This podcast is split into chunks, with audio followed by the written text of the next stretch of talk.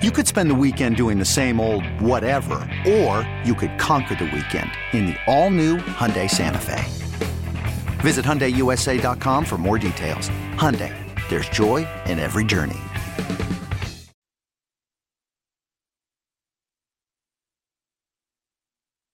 Well, what's up, New Orleans? What's up across the Gulf South? And what's up to you listening wherever you are tonight at WWL.com and the radio.com app? Welcome on into the show. Logan's behind the glass, our studio producer. We got three hours to talk a little Saints, LSU, Pelicans, everything else locally and nationally tonight. Welcome on into the show. Uh, we're going to talk a lot of NFL the second half of this hour. We've got Steve Korte coming on the program. We also have Chris Trapasso, an NFL writer for CBS Sports, is going to talk about the expansion or proposed expansion to the NFL schedule. He wrote a great piece yesterday that I referenced on the show. Asked him to be on the show, and well, he's going to come on to kind of break down why he thinks the schedule expansion and players only playing 16 out of a possible 18 games is actually a good idea. Lots to talk about there. Later in the show, we'll talk Pelicans with Andrew Lopez, who's going to join the show. Expectations for the season. Is it fair to think the Pelicans can make the playoffs with the roster that they currently have without making any more moves? We'll talk to Andrew about that. Scott Alexander's on the show. Actually, just confirmed that Scott's going to co-host Sports Talk with me tomorrow from 4 to 8 p.m. But Scott will be on the show tonight at about 9:35. And Mike Scarborough, editor and recruiting analyst for TigerBait.com, will talk some LSU football in hour number three. Plus, a little British Open to talk about. Rory McIlroy, Tiger Woods having real tough days of it.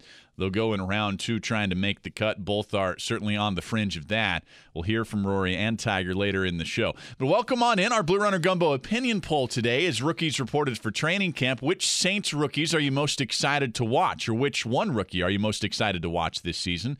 Erik McCoy, Chauncey Gardner Johnson, Kaden Elliss, Saquan Hampton, Alize Mack, somebody else? You tell us. You can cast your vote at WWL.com and the radio.com app. I wanted to start the show, though, and Christian teased this. I heard him at the end of the show on Sports Talk talking about LSU and Joe Burrow. As SEC Media Days wrap up, Joe Burrow and LSU earlier this week were front and center. And Joe Burrow now is the face of this program from a player's perspective. There's no doubt about it. Well, Coach O might be, I guess, the face of the Tiger program. Joe Burrow is that from a player perspective. And He's got a good head on his shoulders. He's extremely confident. But something that I've been struck by this entire offseason, this entire summer, and certainly going back to the spring, were, well, something that's happened pretty much every year, the last decade, decade and a half with LSU. These sky high expectations in the spring and the summer that are overpromised and underdelivered when it comes to the fall. We're always talking about it here on this show and throughout the Tiger fan base. Will this finally be the year the LSU offense can pass the ball effectively and move the football effectively through the air? They're going to have a quarterback capable of performing the best and outperforming his opponents and his counterpart in the biggest game, the biggest moments. When we talk about this every year, we get excited about Matt Canada or Cam Cameron. Now we're excited about Joe Brady. We're certainly excited about Joe Burrow. Well, the answer to those questions has been a resounding no the past decade, decade and a half, but it hasn't dampened the optimism of the LSU faithful. It's always next year. We're always talking about, well, maybe this is your, they can beat Alabama. We talked about that yesterday.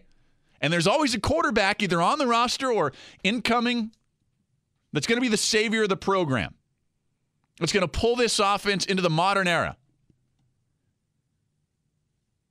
Well, fans answering those questions, I guess this year, they pin their hope on a couple of guys. Joe Brady, which we've talked about a lot, the latest wonder kid, football mind, 28 years old, who's going to help reshape this offense. I guess he's supposed to succeed where Canada Cameron, litany and other Tigers coaches, Steve Ensminger could not. Turn this LSU air attack into a viable threat against opposing defenses. Maybe that'll actually happen. Nothing but great talk about Joe Brady. Seems pretty big burden on his shoulders. But I'll tell you, that burden is nothing compared to the expectations being thrust upon the team's quarterback, Joe Burrow. fan favorite, like I said already, carrying the entire weight of the expectations from the fans and the media on his shoulders, and he hasn't shied away from that. I know he's on the Paul Finebaum show earlier this week talking about confidence and the confidence he has in himself. And we can't play the bite. We don't have the rights for that. But he said, I'm just going to read you the quote here. Quote, the key trait for almost any great player is confidence. When you're not confident, how are you going to go into Alabama and beat them? How are you going to go into Auburn and beat Auburn in front of 90,000 people in primetime SEC football? End quote. And Burrow is right. If a quarterback doesn't have confidence in himself, and comparatively, if his teammates don't have confidence in him, then disaster just a couple of plays away on a football field. But Burrow's confidence and this coaching staff who spent pretty much this entire calendar year gushing about what he might accomplish this fall, I tell you, that's fueled this expectation train and sent it into overdrive. These expectations are being framed, in my view, unfairly to Burrow and what he's probably capable of actually accomplishing on the football field in the dozen games and maybe 14 games where they get to an SEC championship game and a bowl game this fall. Let's talk about last season for Joe Burrow. And I liked the season Joe Burrow had. He helped stabilize the position that had just been, uh, frankly, awful since Ed O, Ed Orgeron, arrived on campus. He was solid. I don't think he was spectacular. I don't think anything would say that. Threw for just under 3,000 yards, 16 touchdowns, and five interceptions. But here's the reality of Burrow's last season. And hear me out, because I'm not bagging on Joe Burrow with this opening monologue. Okay? I'm just trying to set realistic expectations here. Led the Tigers to their first 10 win season since 2013. And when quarterbacks are judged by the number and the digit they put in the win column. It's kind of an in your face number to any doubters, right? Of Burrow. But there's also struggles, and there were also struggles by Burrow that can't be overlooked, and you can't just gloss over these. During LSU's toughest four game stretch of 2018, in October and into early November, games against Florida, Georgia, Mississippi State, and Alabama. Here's the truth Burrow failed to throw a touchdown in those games. He never eclipsed 200 yards passing in a single game during that span. He threw four interceptions, completed just 53.5% of his passes. Oh, and LSU went 2 and 2 in those games. Those stats are, are on paper, they're real. Now, I think that cumulative volume stats last year, like touchdowns and uh, yards, unfair metric to judge Burrow by, considering how run centric LSU was for the most part last season. I think efficiency ratings and numbers are, are better measuring stick. Well, Burrow wasn't great in those either. I referenced this yesterday. He completed 57.8% of his passes last year. That was number 87 nationally. He had a quarterback efficiency rating of 133.2. That was number 70 nationally. 7.6 yards per attempt, number 57 nationally. That's not exactly elite level quarterbacking, folks. Even on a per pass basis. Forget the volume stats. That's why I find it really bizarre that so many people think Burrow can be, and even some people using the word should, should be an elite college quarterback this year. Those expectations, folks, they're unrealistic, and they are unfair to Joe Burrow point blank. They are unfair to Joe Burrow. Limitations in his skill set were evident, they were widely in view last season. And people are acting like seven months of workouts, Joe Brady coming in, and some offseason training are going to turn him into Dan Marino. I mean, it's crazy talk, folks. And we go through this every single year with this program in that position. Now, I said at the top, I'm not bagging on Burrow because I'm not. Joe Burrow should improve. I think he will improve. It's his second year in the system. Brady's influence should be a highly positive one. And just plainly, the team's going to have much more talent around him on offense better receiving weapons, better offensive line, more depth in the backfield, a little continuity in the offensive staff. It's going to make his job much easier. And I also don't think that Joe Burrow needs to put up these video game type numbers that his counterparts are across the country. Don't judge Burrow's season in the stat column. Guys like Tua Tagovailoa, Trevor Lawrence, Jake Fromm, heck, whoever Mike Leach up there in Pullman throws out for Washington State and others, they're going to dominate those statistical leaderboards. It's because those systems have been designed for years to attack defenses by throwing the football downfield. LSU may get there eventually, but expecting that to happen overnight in one offseason, come on, that's unrealistic too.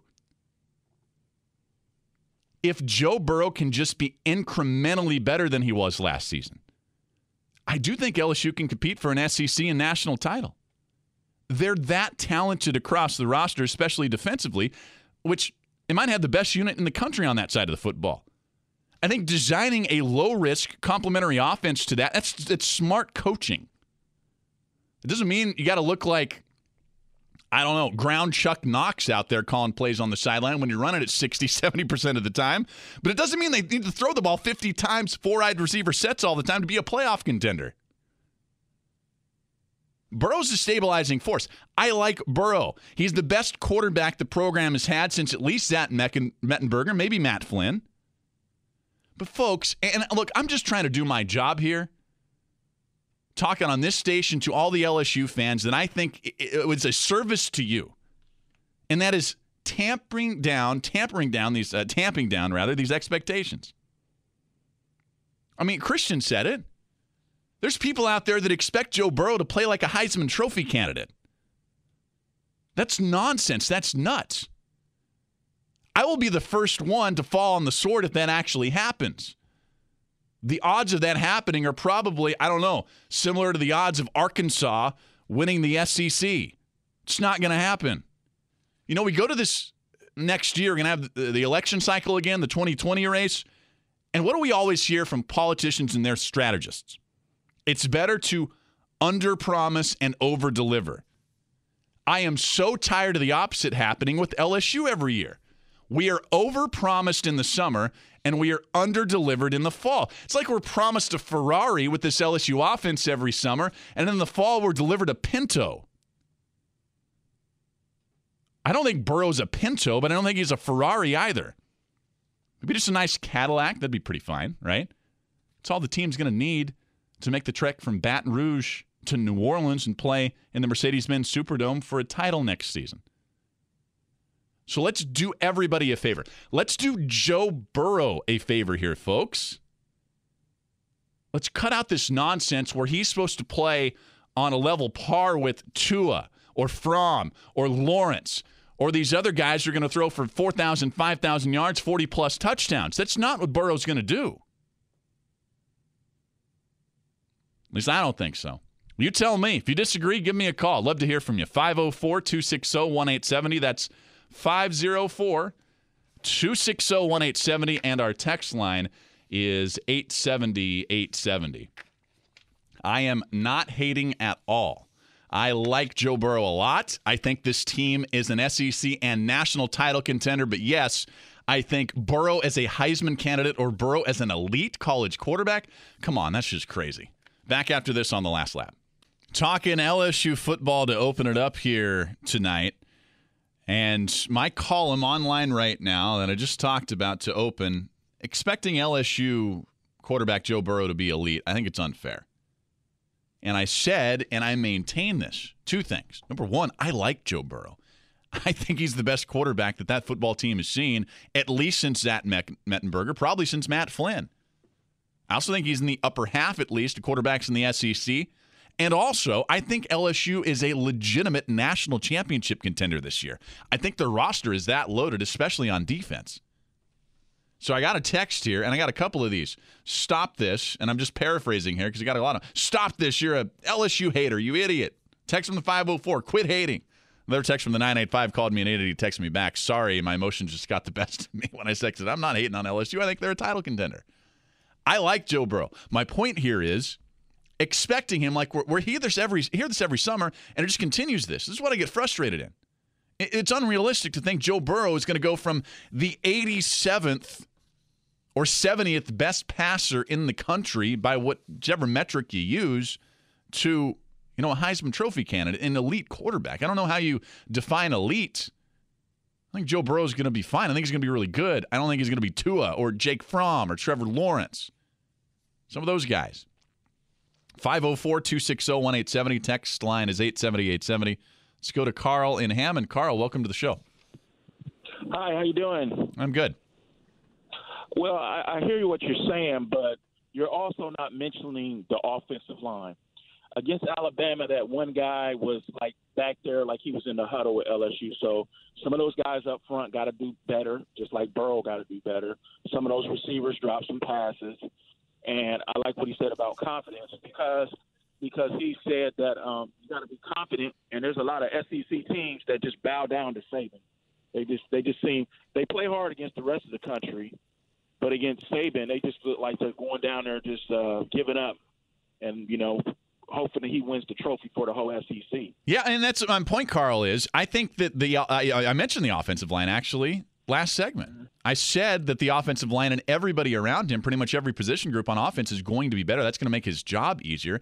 That's why that I think LSU is a threat to Alabama. I think they are a threat nationally to to win a championship.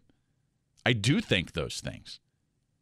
But I don't think Joe Burrow it is framing this offseason like Joe Burrow is going to be the next coming, I don't know, of Dan Marino or I don't know, Sam Bradford or Tim Tebow. Come on. Let's Let's be a little realistic here. Thanks for the call, Carl. Let's go to Kevin in Baton Rouge. Kevin, welcome to the show.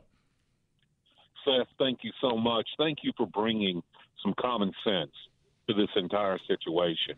Like Carl said, you know, the offensive line, it all starts with the offensive line. I mean, a good quarterback can look like a great quarterback, an average quarterback can look like a good quarterback.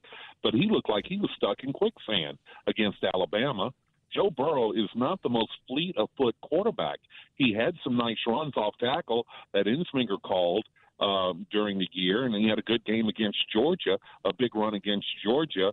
But you're exactly right. A lot of LSU fans just look through purple and gold uh, uh, sunglasses, and they just think, "Oh man, he's going to be great," and all this, putting way too much pressure some of the LSU fans just need to calm down. And I think, and Kevin, I I, I get the, that's why they're fans. That's why you're a fan. You're a fanatic. It's in the name. But I have never been somebody in any of my shows, including this one, to be somebody that, that does that. That says things that are unrealistic. I'm here to kind of bring some common sense, like you said. Thanks for the call. 60 second break. Back with more of your calls and texts. A couple of texts to get to here at 870 870 from the 504. You're 100% right on. Burrow, he's more of a more than decent game manager, but that's about it. Yeah, I think he is more than a game manager. He's more athletic than that.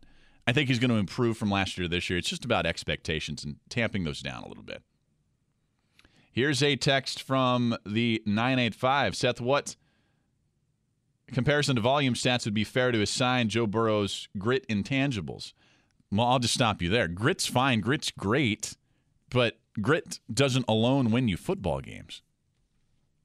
It just doesn't. It's nice to talk about grit and confidence, and I do think confidence is is ma- massive at that position. You got to be confident. You got to have your teammates confident. I loved – what Joe Burrow talked about on Finebaum's show earlier this week. No doubt about it. Text from the 504, big LSU fan, but a realistic fan. Joe Burrow is an efficient QB. He's not looking to have big rushing yards or huge plays. He gives you what he sees. 10 wins in my book is a good season. Fan needs to stop with this. We should win it all now. We'll see. It's going to be very interesting. 504 260 1870. Our text line is 870 870. Uh, we'll get to your text. We're also going to shift to NFL talk and also Steve Korte coming up in about 10 minutes as we're going to talk Saints training camp. Rookies reported today for training camp. We'll get into that. And also this NFL schedule expansion proposal that we talked a lot about yesterday and through the week here on WWL, where the owners are proposing an 18 game schedule with players only being allowed to play in 16 of those games. Great conversation on that yesterday. And I referenced an article yesterday by Chris Trapasso, an NFL writer for CBS Sports, who kind of thought what I thought that initially, I think we both were a little skeptical of this, but the more I thought about it, and I'll just put words in my mouth here, not his, I actually thought, you know what, this could work. And it was interesting and not trying to repeat everything I said yesterday, it was interesting because I thought, okay, well, they got to have some exemptions here. Obviously, you got to have exemptions for kicker and punter. And I never thought about an exemption for quarterback. And this is where Chris comes in because he wrote about this and kind of opened my mind up a little bit. And Chris is going to join us now at Chris Trapasso on Twitter. Again, NFL writer for CBS Sports. You can find his article on why the proposed 18 game schedule with a 16 game limit could actually work right now at CBSSports.com. Chris, how are you doing tonight? Thanks for joining us.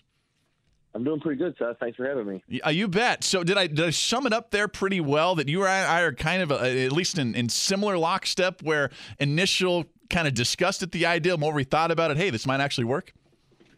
Yeah, definitely. I think I was pretty much like anyone else, including yourself. That that I remember seeing it on Twitter, just seeing everyone saying, "I hate the idea. It's terrible." I thought the same thing. Then I, it, my biggest a question that I had after I thought about it, which kind of led to me writing the article um, over the weekend, was how many players actually even play in all 16 games anyway. Um, so I did the research. I, I went back to look at not only 2018 but 2017 and 2016 to get a pretty big sample size, and it turns out that there's it's pretty close over those last three years.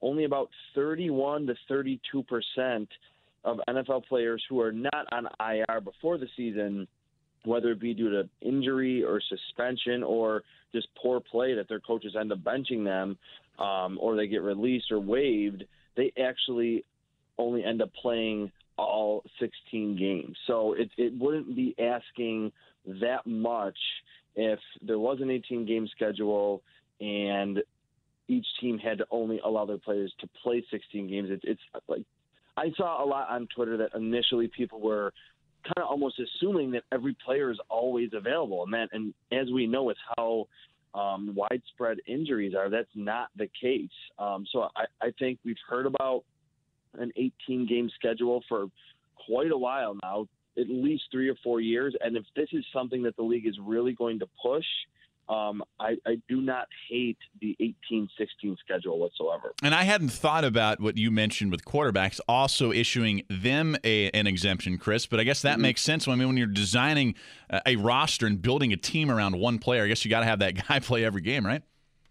Yeah, definitely. And I think with the league becoming so quarterback driven today, um, and we know that there aren't even close to 32 competent quarterbacks um, to start for every team to whether it be a playoff team or a team um, that's fighting for you know maybe the number one overall seed in their conference, like the Patriots or the Chiefs.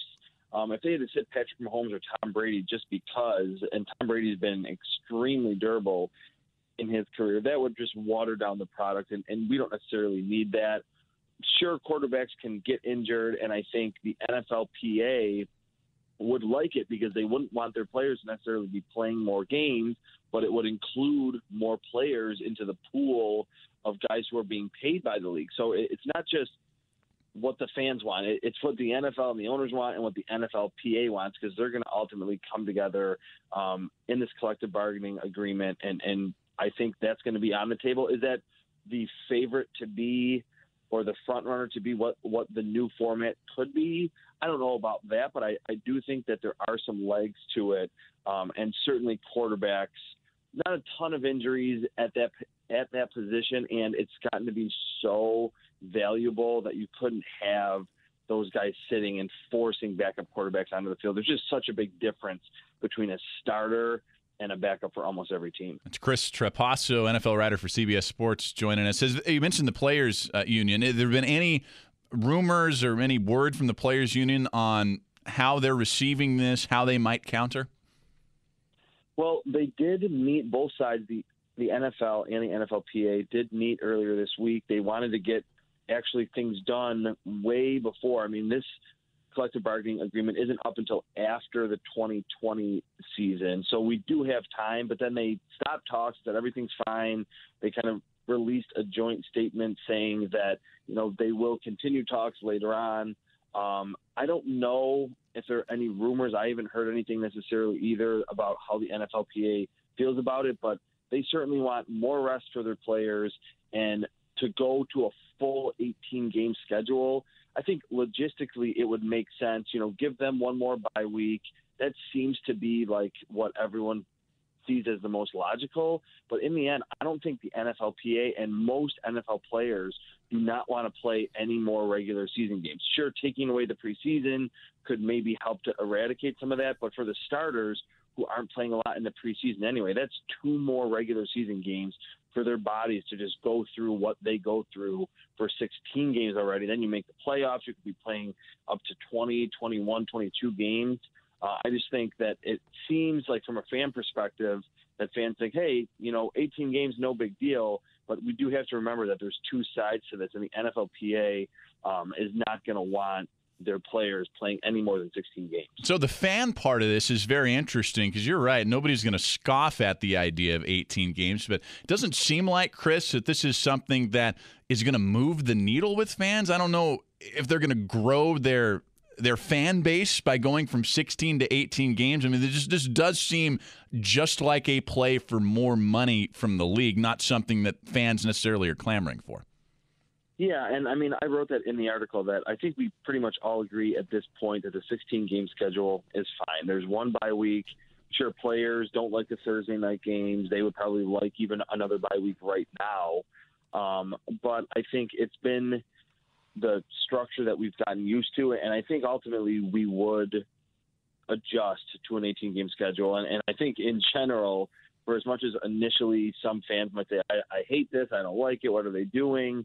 Um, if it were just a straight 18 game schedule or 18 games with a 16 game limit for players, but we would adjust. We would all of a sudden, two or three years down the road, almost forget that there was a 16 game straight schedule in the past. And this country loves the NFL. I mean, it owns a day of the week in the fall. So I think um, for as much pushback as there was on the internet initially, and if it did go into uh, implementation, that I think yes, there you know maybe a super small dip in ticket sales initially, and maybe the ratings, but I think after a while. Once NFL football is on and, and, and we're seeing the best football players playing at a high level, um, I think fans would actually like to see more football. I mean, we get to the point where right now, June and July, I'm clamoring for more games. Um, I want like the season to be here now. I feel like you probably feel the same way. So I I, I don't think um, that 18 games would be really met with that much.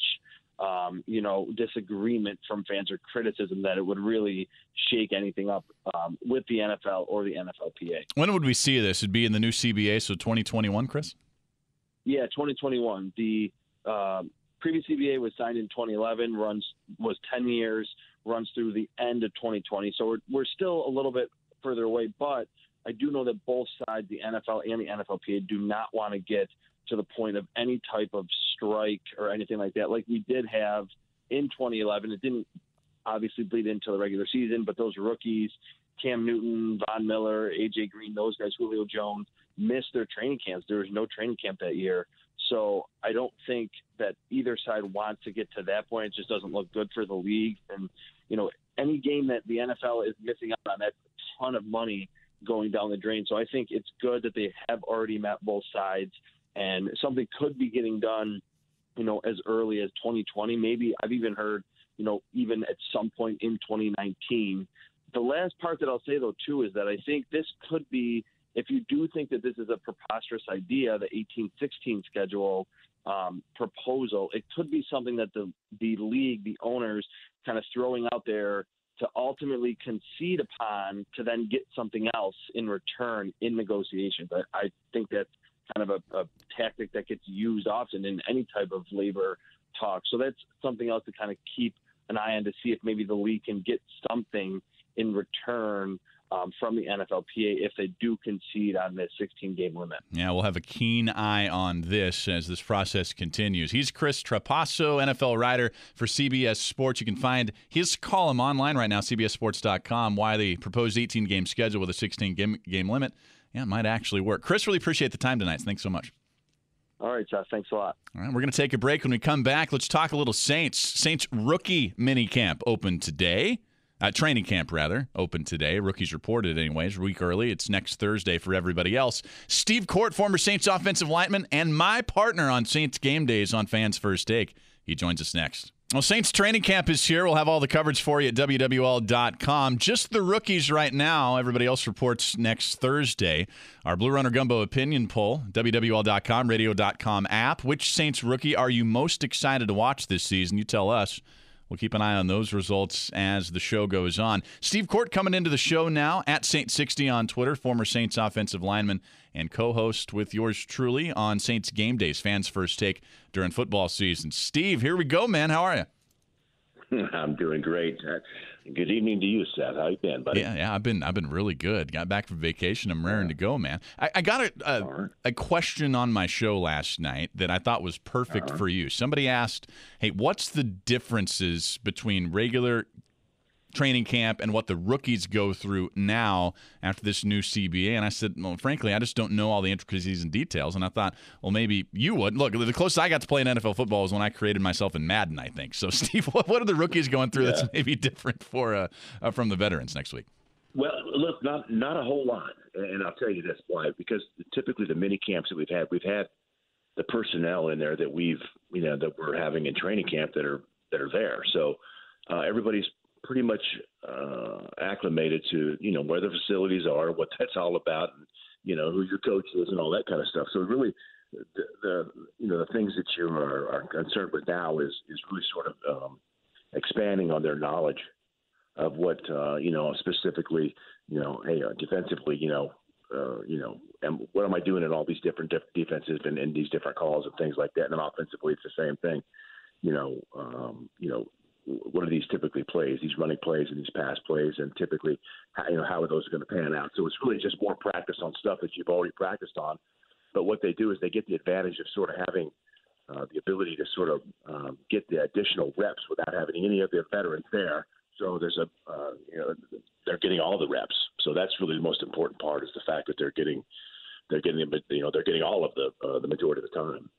One of the Saints players was on the did not report list. I've already getting text about that. Oh, did he really not just show up? Is that what happened, Steve, with that, or is that a little more uh, nuanced um, than than he just didn't show up?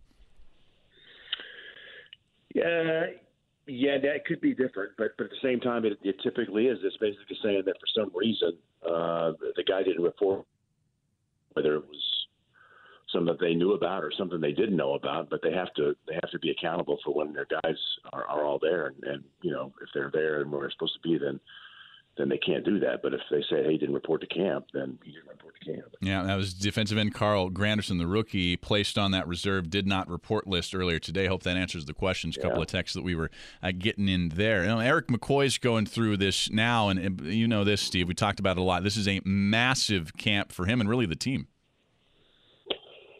Well, look, this is going to be critical for for this football season. This really is because um, look for that one reason. I and I think Mike Tillier just basically said it last week. I think I remember he had a show last week where they were talking about look, uh, it changes the betting line in Las Vegas when the starting center is out. So that gives you an idea of how important that position is, and and and uh, and the proclivity of, of of having somebody there that is is able to sort of take the reins uh, and, and and and be at that position in a starting capacity. Now, the good part about it is is Saints have a, a number of young guys, and that have been there with the system. Cameron Tom has been there for the last few years, so he knows these plays inside out and backwards, and, and he's been there, and he's and he's, uh, he's been in situations before. And look, he's still there for a reason. Okay, and uh, look, uh, uh, McCoy has come in, and, and yeah, he had a great college career. Make make no question about it. Anytime you can come in as a, as a four year starter from the day you get there until the day you leave, uh, and you play all those games and, and really don't miss anything, and, and then play at that good level against pretty good competition, the best that college football can throw at you, uh, and pretty much excel. That's a good thing. But at the same time, Seth, this is uh, that's college football, and what he did was uh, he beat up defensive linemen from college football. So um, I did try to tell him and explain to him that uh, there's going to be some guys that won't even make the squad um, that are going to be the best defensive line that he's ever gone against. Hey, uh, how many? Uh, one, they- Oh, go ahead, Steve. I'm sorry. Well, I'm just saying, once they get gear on, uh, we're going to be able to tell a whole lot more about, um, you know, offensive and defensive line play because you can only do really so much uh, when everybody's running around out there in their underwear. So un until they they kind of begin to, to to get the gear on to be able to sort of do things you have to do to, to be able to, you know, prove that you're a blocker and prove that you've got good technique, prove that you're a guy that can rush the passer. All those types of things uh, really don't come into light until uh, the gear gets on. Yeah, oh, this offense looked a little bit different last year, a little more horizontal with Taysom Hill and, and Alvin Kamara in his second year. Do we expect that transformation with Drew getting a little bit older to continue, where this offense is going to look, uh, you know, even more different than it did last year? You know, I don't think it's going to look as much. I don't think it's going to look different, Seth. I think it's going to be And I don't think it has really much to do with whether Drew's getting older or not. I just think the fact that we've got guys that are um, look, that's that's part of this game uh, that Sean plays, and he plays it so well. When you've got pieces um, of your offense that are different, that uh, defensive coordinators that have to to now account for that, and they have to practice those during the week, and they ha- that just creates a lot of time and space. And then what it does, is it gives you so many different options. You just don't know what the Saints are going to do every week, and you know how creative they get. They they come up with something new every week that they haven't seen before. There'll be some stuff that they come up with this year that um, that they haven't put on tape, any, you know, yet. And and I think it, that's going to be the, that's the fun part of it when they know that yeah. okay, number seven comes in, but hey, Drew's still in there. You know what what what are they going to do with this guy now? I mean, you know what what. Yeah. You know, so it creates so many different problems. So um, th- those are the ones that they kind of say, hey, uh, the defensive coordinators are like, man, this guy, uh, he's a pain in the ass because there's so many different things that, that, that we have to do here with these with this offense. Yep, Steve Korte. Hey, we I got to leave it there. Hard break, bud. But look, I'll see you at training All camp right. next week. Have a great one, buddy. Bye. All right, Steve Korte. There he goes.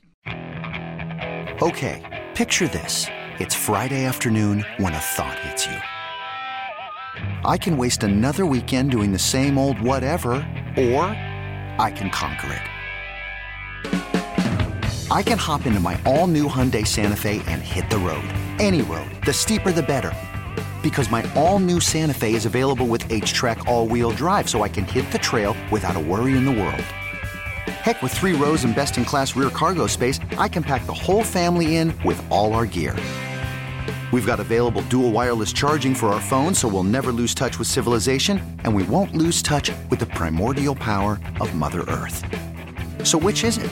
Waste the weekend or do something a little more epic? And conquer it in the all-new Hyundai Santa Fe. Visit HyundaiUSA.com or call 562 for more details. Hyundai, there's joy in every journey.